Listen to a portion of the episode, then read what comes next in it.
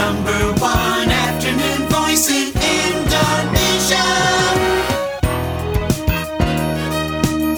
Smart FM.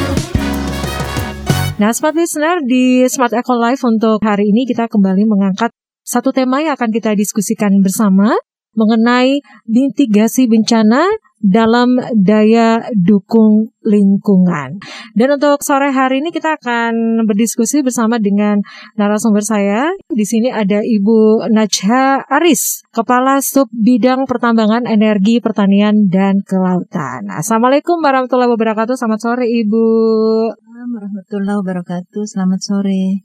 Gimana Mbak Mirza? Mbak Mirza. Selamat sore. Bukan Pak Mirza ya. Iya, Gimana kabarnya Bu?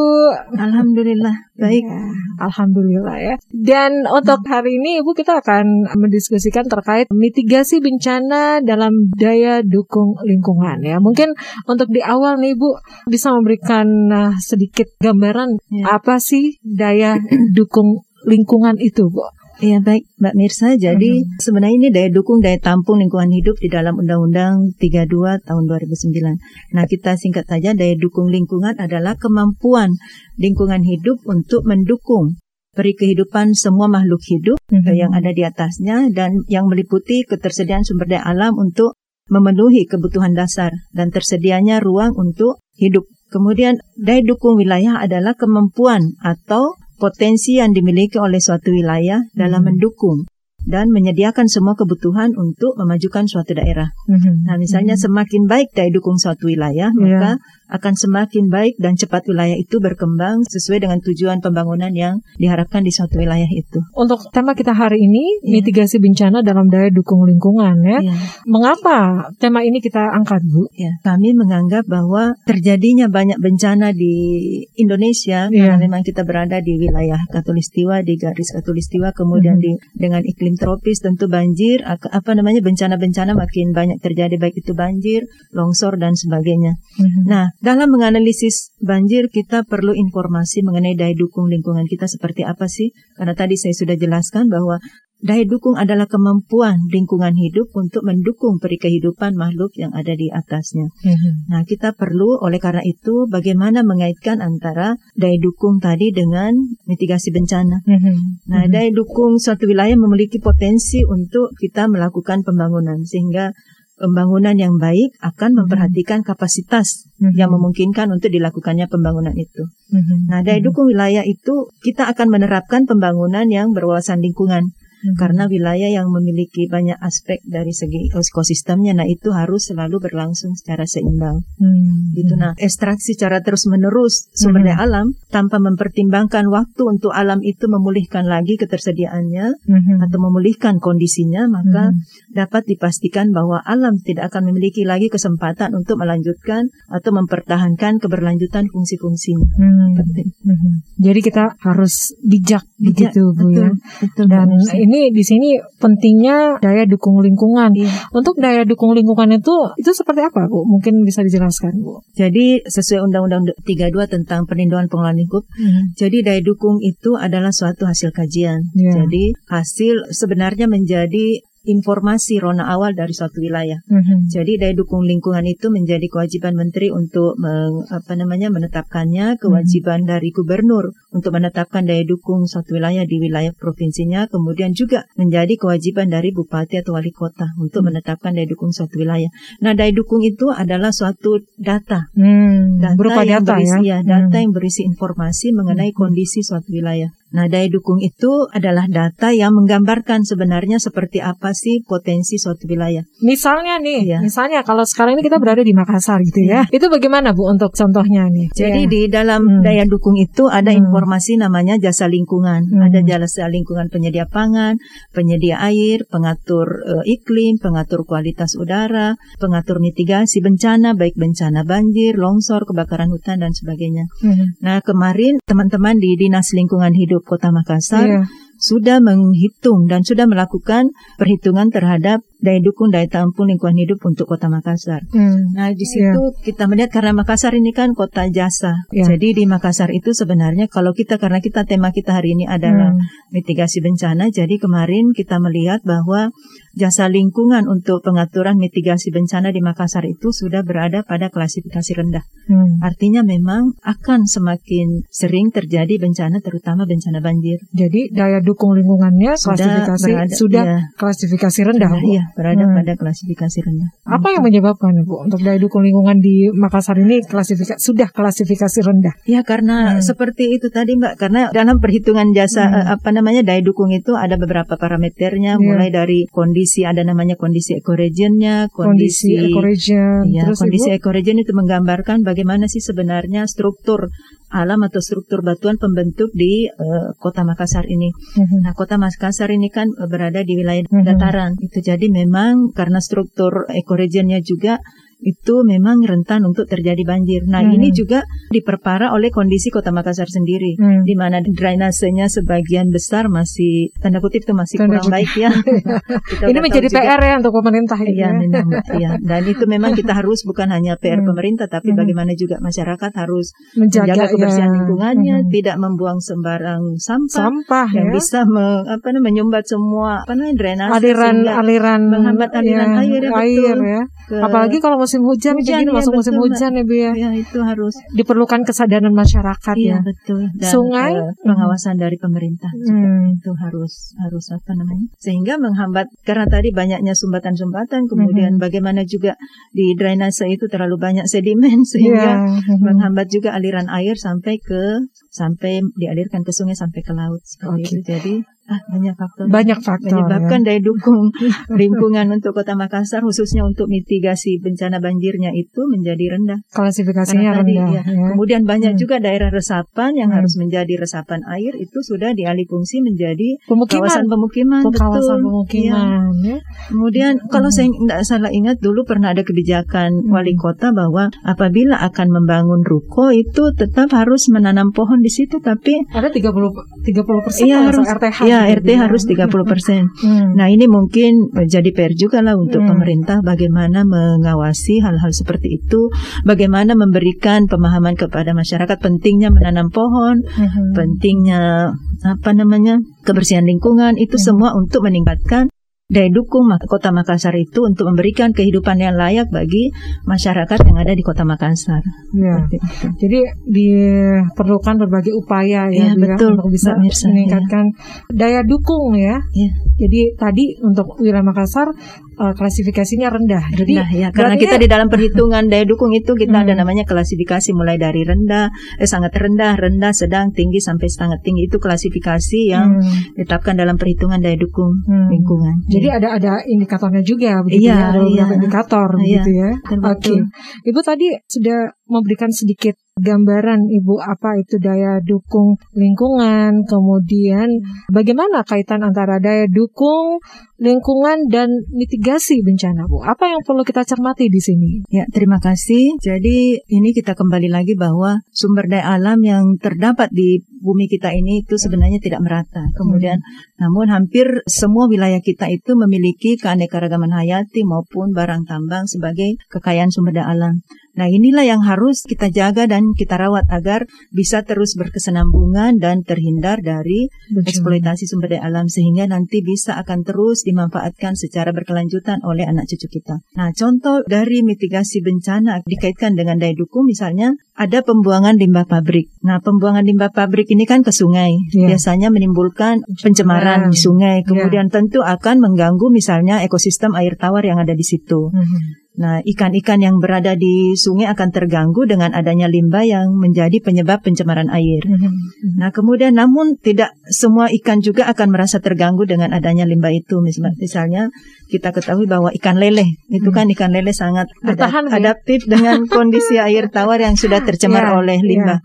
Nah, Mhm. ini berbeda dengan misalnya ikan mas yang Hmm. tidak tentu tidak baik perkembangannya di dalam sungai yang sudah Sudah tercemar, tercemar, air ya. limbah tadi. Mhm. Kemudian juga kita lihat itu berbagai peristiwa bencana alam di Hmm. negara kita baik banjir maupun tanah longsor. Mhm. Nah, bencana ini menimbulkan kerugian yang sangat besar. Mhm. Tentu saja kemudian sebenarnya juga bencana ini tidak harusnya terjadi apabila masyarakat dan pemerintah sudah melakukan upaya mitigasi bencana. Mhm. Nah, ini di dalam perhitungan daya dukung daya tampung kita sebenarnya kan ekosistem kita sudah menyediakan atau struktur alam kita sudah eh, menyediakan atau melindungi kita dari bencana. Misalnya daerah-daerah yang liputan lahannya masih bagus, hutannya masih bagus, tentu akan menghindarkan kita dari bencana banjir dan longsor karena Hmm. wilayah-wilayah yang liputan vegetasinya masih bagus, tentu misalnya ada air hujan tentu akan terserap baik oleh pohon-pohon ataupun vegetasi yang ada di situ. Mhm. Nah ini juga sebagian besar wilayah kita di Indonesia sebenarnya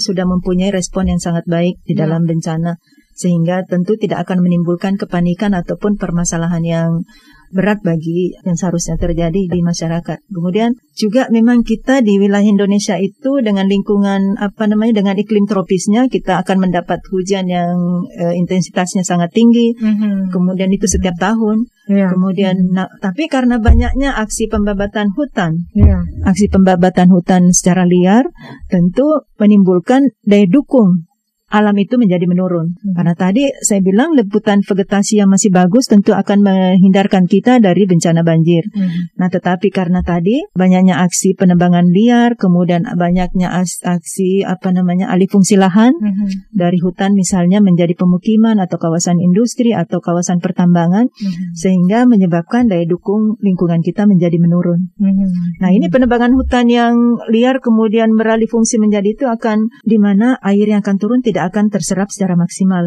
Hmm. melainkan akan banyak mengalir ke bawah sambil membawa material lain. Mhm.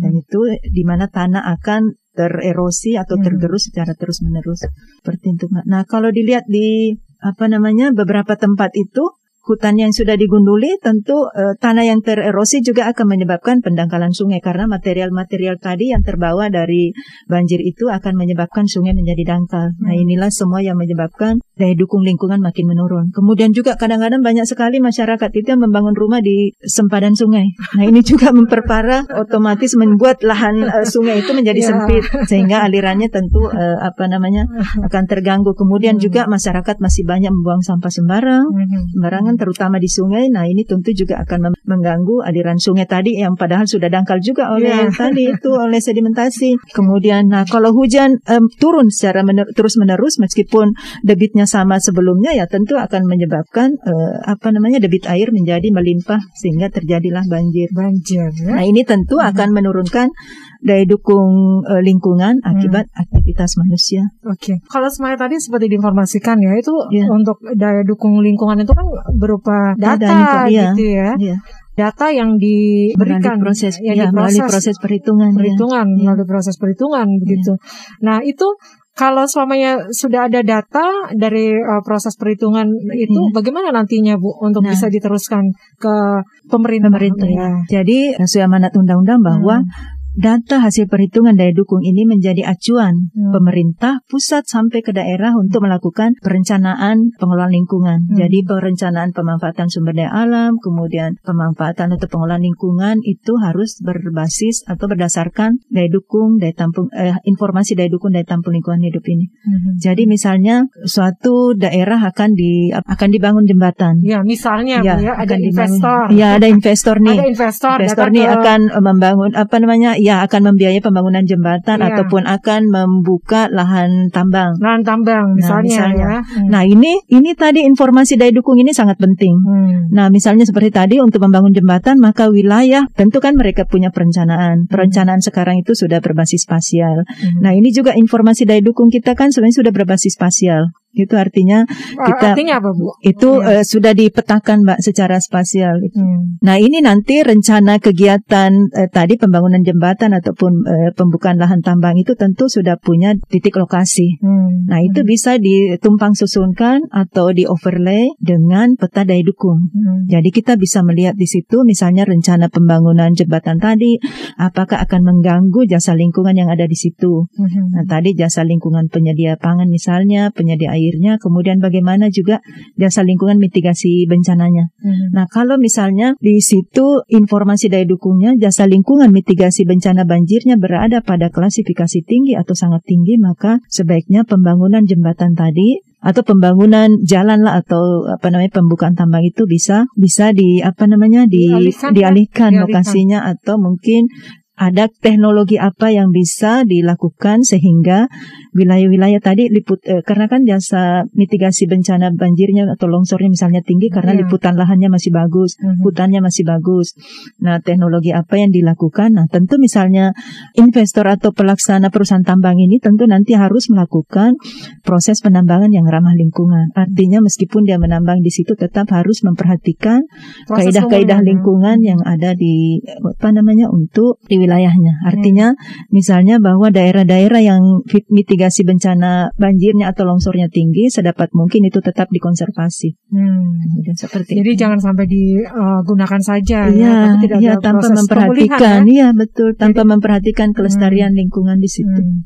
Sehingga mereka juga kalau misalnya melakukan penambangan, tentu apabila lingkungannya diperhatikan, maka tentu proses penambangannya juga akan berlangsung secara berkelanjutan. Mhm. Itu untuk eh, contoh ibu ya Iya. untuk eh, untuk pertambangan ya. Iya. Tapi kalau semuanya untuk pertanian dan kelautan, nah Iya. itu bagaimana bu?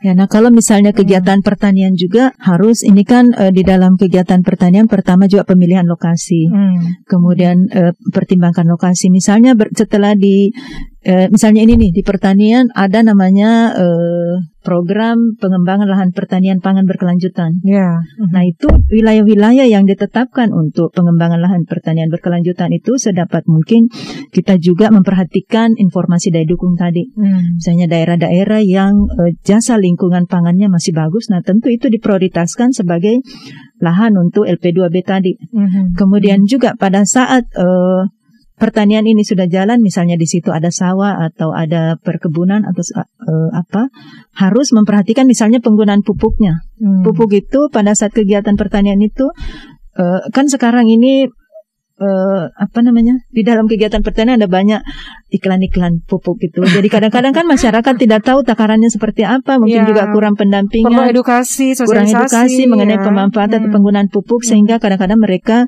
menggunakan pupuknya itu secara berlebihan di Hmm. kegiatan pertanian. Nah, Hmm. penggunaan pupuk berlebihan juga ini bisa mengancam kelestarian alam, Alam, bisa ya. meng- menimbulkan pencemaran bahkan sampai ke sungai, Mhm. sampai ke laut karena itu kan eh, sudah meng- apa namanya? penggunaan pupuk tadi masuk ke dalam tanah, masuk ke dalam sistem air, Mhm. Mhm. kemudian sampai ke sungai bisa menyebabkan eh, ikan-ikan pada mati. Mhm. Kemudian Mhm. sampai juga nanti ke laut seperti itu. Oke, jadi ekosistemnya akan terganggu. Terganggu ya. betul. iya. Oke, jadi pentingnya daya dukung lingkungan ya Iya. untuk mencegah atau mitigasi bencana Iya. ya. Nah, eh pentingnya daya dukung eh lingkungan ini kan sebagai eh, pondasi awal ataupun Mhm. pada saat eh, dilakukan perencanaan ya pada suatu wilayah, Ibu. Nah, pentingnya daya dukung lingkungan eh, dalam eh, suatu pembangunan, Ibu. Iya. Mungkin untuk jangka pendek, menengah ataupun jangka panjang. Itu Iya. seperti apa? Jadi begini kan eh, sudah disampaikan tadi bahwa penetapan daya dukung menjadi kewajiban sesuai amanah undang-undang kepada mulai dari pemerintah eh, secara nasional yang ditetapkan oleh menteri, kemudian juga eh, secara provinsi ditetapkan oleh gubernur, kemudian Hmm. kabupaten kota ditetapkan oleh bupati atau wali kota. Nah, daya dukung ini informasi daya dukung ini menjadi fondasi. Mhm. Ibaratnya kita akan membangun rumah, Mhm. melakukan pembangunan, pemanfaatan sumber daya alam, maka fondasinya adalah daya dukung, Hmm. daya tampung lingkungan hidup. Jadi Ya. kita sudah mempunyai dari hasil perhitungan daya dukung kita mempunyai data, Mhm. data po- maupun informasi mengenai potensi daerah kita, potensi wilayah yang akan dilakukan pembangunan ataupun pemanfaatan sumber daya alam. Mhm. Jadi kita sudah tahu potensi wilayah kita baik potensi pangannya, potensi airnya, potensi keanekaragaman hayatinya maupun potensi mitigasi bencana ataupun eh, mitigasi bencana yang sudah disediakan oleh alam dan Hmm. juga kita tahu potensi kerentanan Hmm. Kerentanan yang ada di wilayah kita karena di dalam perhitungan daya dukung daya tampung lingkungan hidup itu kita parameternya adalah ecoregion Hmm. jadi bagaimana kondisi ekoregion suatu wilayah karena ekoregion itu kan bagi apa namanya struktur di bawah ini di bawah tanah. Iya. Jadi kemudian juga kita parameternya adalah penutupan lahan Hmm. dan juga tipe vegetasi alami yang Hmm. ap- apa yang seharusnya ada di situ. Nah, dari ketiga parameter inilah kita mempunyai ada di dalam perhitungannya ada namanya bobot, ada namanya ada koefisiennya, ada Hmm. bobotnya. Dari hasil perhitungan ini kita akan mengetahui karena perhitungan daya dukung kan berbasis jasa lingkungan. Hmm. Nah, dari perhitungan ini juga kita akan mengetahui sebenarnya karakteristik wilayah kita seperti apa berdasarkan tadi kondisi ekoregiannya. Hmm. Nah, ada ekoregion itu yang memang dia punya kerentanan untuk terjadinya longsor maupun banjir. Hmm. Kemudian ada juga ekoregion yang mempunyai kerentanan terjadinya apa namanya eh, longsor tadi. Hmm. Kemudian ada juga ekoregion yang berdasarkan struktur batuan pembentuknya itu mempunyai wilayah yang subur, misalnya ekoregion yang tersusun dari batuan vulkanik. Hmm. Nah, dari informasi itu kita akan mengetahui sebenarnya karakteristik wilayah kita seperti apa sebelum melakukan perencanaan pembangunan. Hmm. Jadi informasi daya dukung ini kita masuk di sisi perencanaan. Hmm. Jadi daerah-daerah yang akan melakukan perencanaan pengelolaan lingkungan hidup, perencanaan pemanfaatan sumber daya alam harus berbasis informasi daya dukung. Hmm. Jadi misalnya juga akan melakukan perencanaan RPJMD. Hmm. Jadi perencanaan pengelolaan eh, pembangunan dalam jangka menengah maupun jangka panjang itu harus berbasis daya dukung. Nah Daya ini dukung mereka lingkungan menghitung ya. ya, ka- kajian lingkungan hidup strategis Hmm. itu muatannya adalah daya dukung. Kemudian juga merencanakan pembangunan sampai 30 tahun ke depan. Itu Hmm. daerah mempunyai kewajiban untuk menyusun namanya RPPLH, Rencana Hmm. Perlindungan dan Pengelolaan Lingkungan Hidup. Itu harus basisnya juga adalah daya dukung. Hmm. Sehingga dalam melakukan perencanaan memang kita harus mengetahui dulu kondisi daerah kita seperti apa tadi, Oke. mulai potensinya maupun kerentanannya. Untuk metode perhitungannya itu bagaimana, Bu? Sistemnya? Iya, ada namanya, ada bobotnya, kemudian ada juga scoringnya. Scoringnya. Ya, itu Hmm. sudah ditetapkan oleh Hmm. ahli-ahli yang Hmm. di Kementerian Lingkungan Hidup bekerja sama dengan ahli dari UI, dari Hmm. UGM, dari Hmm. ITB segala macam gitu. Oke. Jadi ada perhitungannya sendiri Mbak sehingga kita bisa mengetahui dengan tiga parameter juga tadi Hmm. ekoregion, tipe vegetasi alami dan penutupan lahan. Oke. Kemudian kita akan mengetahui ada beberapa jasa lingkungan yang ada di wilayah itu Oke. dengan klasifikasinya tadi. Apa yang yang terjadi, Bu? Misalnya nih, kalau Ya. selamanya eh, ini sudah dilakukan ya, Iya. eh, daya dukung lingkungan begitu sudah di- dihitung, dilakukan, sudah sudah, dihitung iya. begitu. Terus dari pemerintah itu agak-agak abai atau bagaimana, Bu? Ya bukan juga abai sih sebenarnya cuma ya memang begini kadang-kadang Hmm. di ya mohon maaf ya di daerah itu ya Hmm. karena pengguguran kewajiban saja Ya. untuk menghitung tapi sebenarnya itu tidak di apa ya sudah dihitung sih sebenarnya informasi daya dukung itu Hmm. tetapi meskipun sudah dimasukkan di dalam perencanaan tetapi kadang-kadang itu juga tidak menjadi perhatian yang utama tetap Hmm. misalnya eh gimana ya misalnya Edukasi, bupati- sosialisasinya Iya, gimana, kita- Bu? Iya kita di bawah ya. Iya kita di Ya. P3E kan sebenarnya tuh di P3E Hmm. Sulawesi Maluku itu tugasnya kita bagaimana mendampingi daerah untuk Hmm. menghitung itu, kemudian bagaimana selalu mendorong Hmm. daerah untuk mengetahui eh, kondisi daya dukungnya Hmm. sebelum melakukan perencanaan. Hmm. Nah begitu, tetapi kadang-kadang ya itu tadi saya katakan bahwa di daerah itu hanya sebagai penggugur kewajiban, Hmm. tetapi kondisi itu betul-betul tidak betul-betul di apa menjadi dasar untuk melakukan perencanaan ataupun pelaksanaan pemanfaatan sumber daya daerah. Karena Hmm. kita lihat ada beberapa daerah itu masih penambangan di daerah kawasan yang di, ter, eh, apa kawasan konservasi. Konservasi. ya, Jadi begitu mereka melakukan penamba, eh, apa penambangan di daerah hulu, kemudian hutan-hutannya dibabat, Hmm, hmm. kemudian mereka menambang di situ, kemudian nanti terjadi banjir, longsor segala macam sampai ke daerah hilir. Oke. Hmm. Nah itu padahal sebenarnya sudah ada kajian daya dukung, tetapi itu tidak menjadi dasar untuk melakukan perencanaan dan pengelolaan sumber daya alam. Hmm. Ini yang terjadi Bu, yang baru-baru ini ya di Iya. 3 Oktober 2021 banjir bandang di Kabupaten Luwu. Ini Ya, sebenarnya di peran dari P- Banjir P3E? bandang kan sudah terjadi dari tahun Hmm, lalu, hmm. tahun 2020 ya. Ya. Jadi Peran dari kemarin P3E ini Bu untuk Iya. banjir bandang kemarin di Ya, Kabupaten jadi Luwu. eh, kita sudah Hmm. melakukan P3E bekerja sama dengan Hmm. Unhas, kemudian juga Pemprov Sulsel. Kami bersama-sama bentuk satu tim, kemudian Hmm. ada juga UPT KLHK namanya Balai Konservasi Sumber Daya Alam. Mhm. Jadi kita bersama-sama melihat sebenarnya bagaimana sih kondisi eh, lingkungan yang ada di situ. Hmm. Jadi kalau kami dari P3E kami masuk dari analisis eh, daya dukungnya. Bagaimana sebenarnya karakteristik ekoregion yang ada di situ, bagaimana karakteristik penutupan lahannya. Nah, ternyata memang di Luwu Utara itu atau daerah Masamba itu berada di ekoregion pegunungan namanya ekoregion pegunungan eh, struktural Lorelindu. Nah, Hmm. pegunungan struktural ini memang eh, apa namanya dia punya kerentanan untuk terjadinya longsor. Hmm. Nah kemarin karena beberapa faktor penyebab longsor di Luwu Utara itu bukan karena eh, apa namanya Uh, bukan semata-mata alih fungsi lahan, alih fungsi bukan, lahan tapi karena memang dilakukan. menurut Iya. informasi lah eh, hutannya di situ masih bagus. Kita juga secara eh, apa namanya secara eh, informasi dari Unhas dari Hmm. ini masih liputan lahannya masih bagus, vegetasinya masih bagus, tetapi memang juga aktivitas pelapukan di situ karena kondisi ekoregiannya tadi memang eh, apa namanya sangat tinggi, kemudian juga curah hujan yang sangat Hmm. tinggi pada waktu itu, kemudian juga pada waktu itu memang eh, apa namanya ada gempa tektonik. Hmm. Jadi itu mungkin Hmm. yang menyebabkan juga terjadinya apa namanya daerah-daerah pelapukan itu Hmm. eh, bisa menjadi faktor pemicu longsor. Hmm. Nah, seperti itu. Jadi bukan semata-mata karena adanya apa namanya penebangan liar, tetapi Hmm. memang struktur alamnya seperti itu. Hmm. Makanya kemarin juga dari Balai Konservasi Sumber Daya Alam BKSDA itu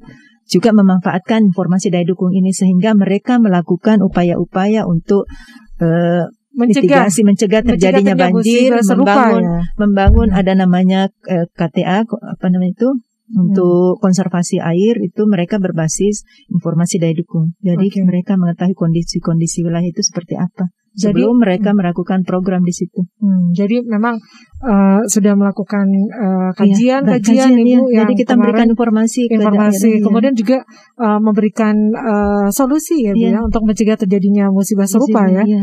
Apa yang dilakukan ibu?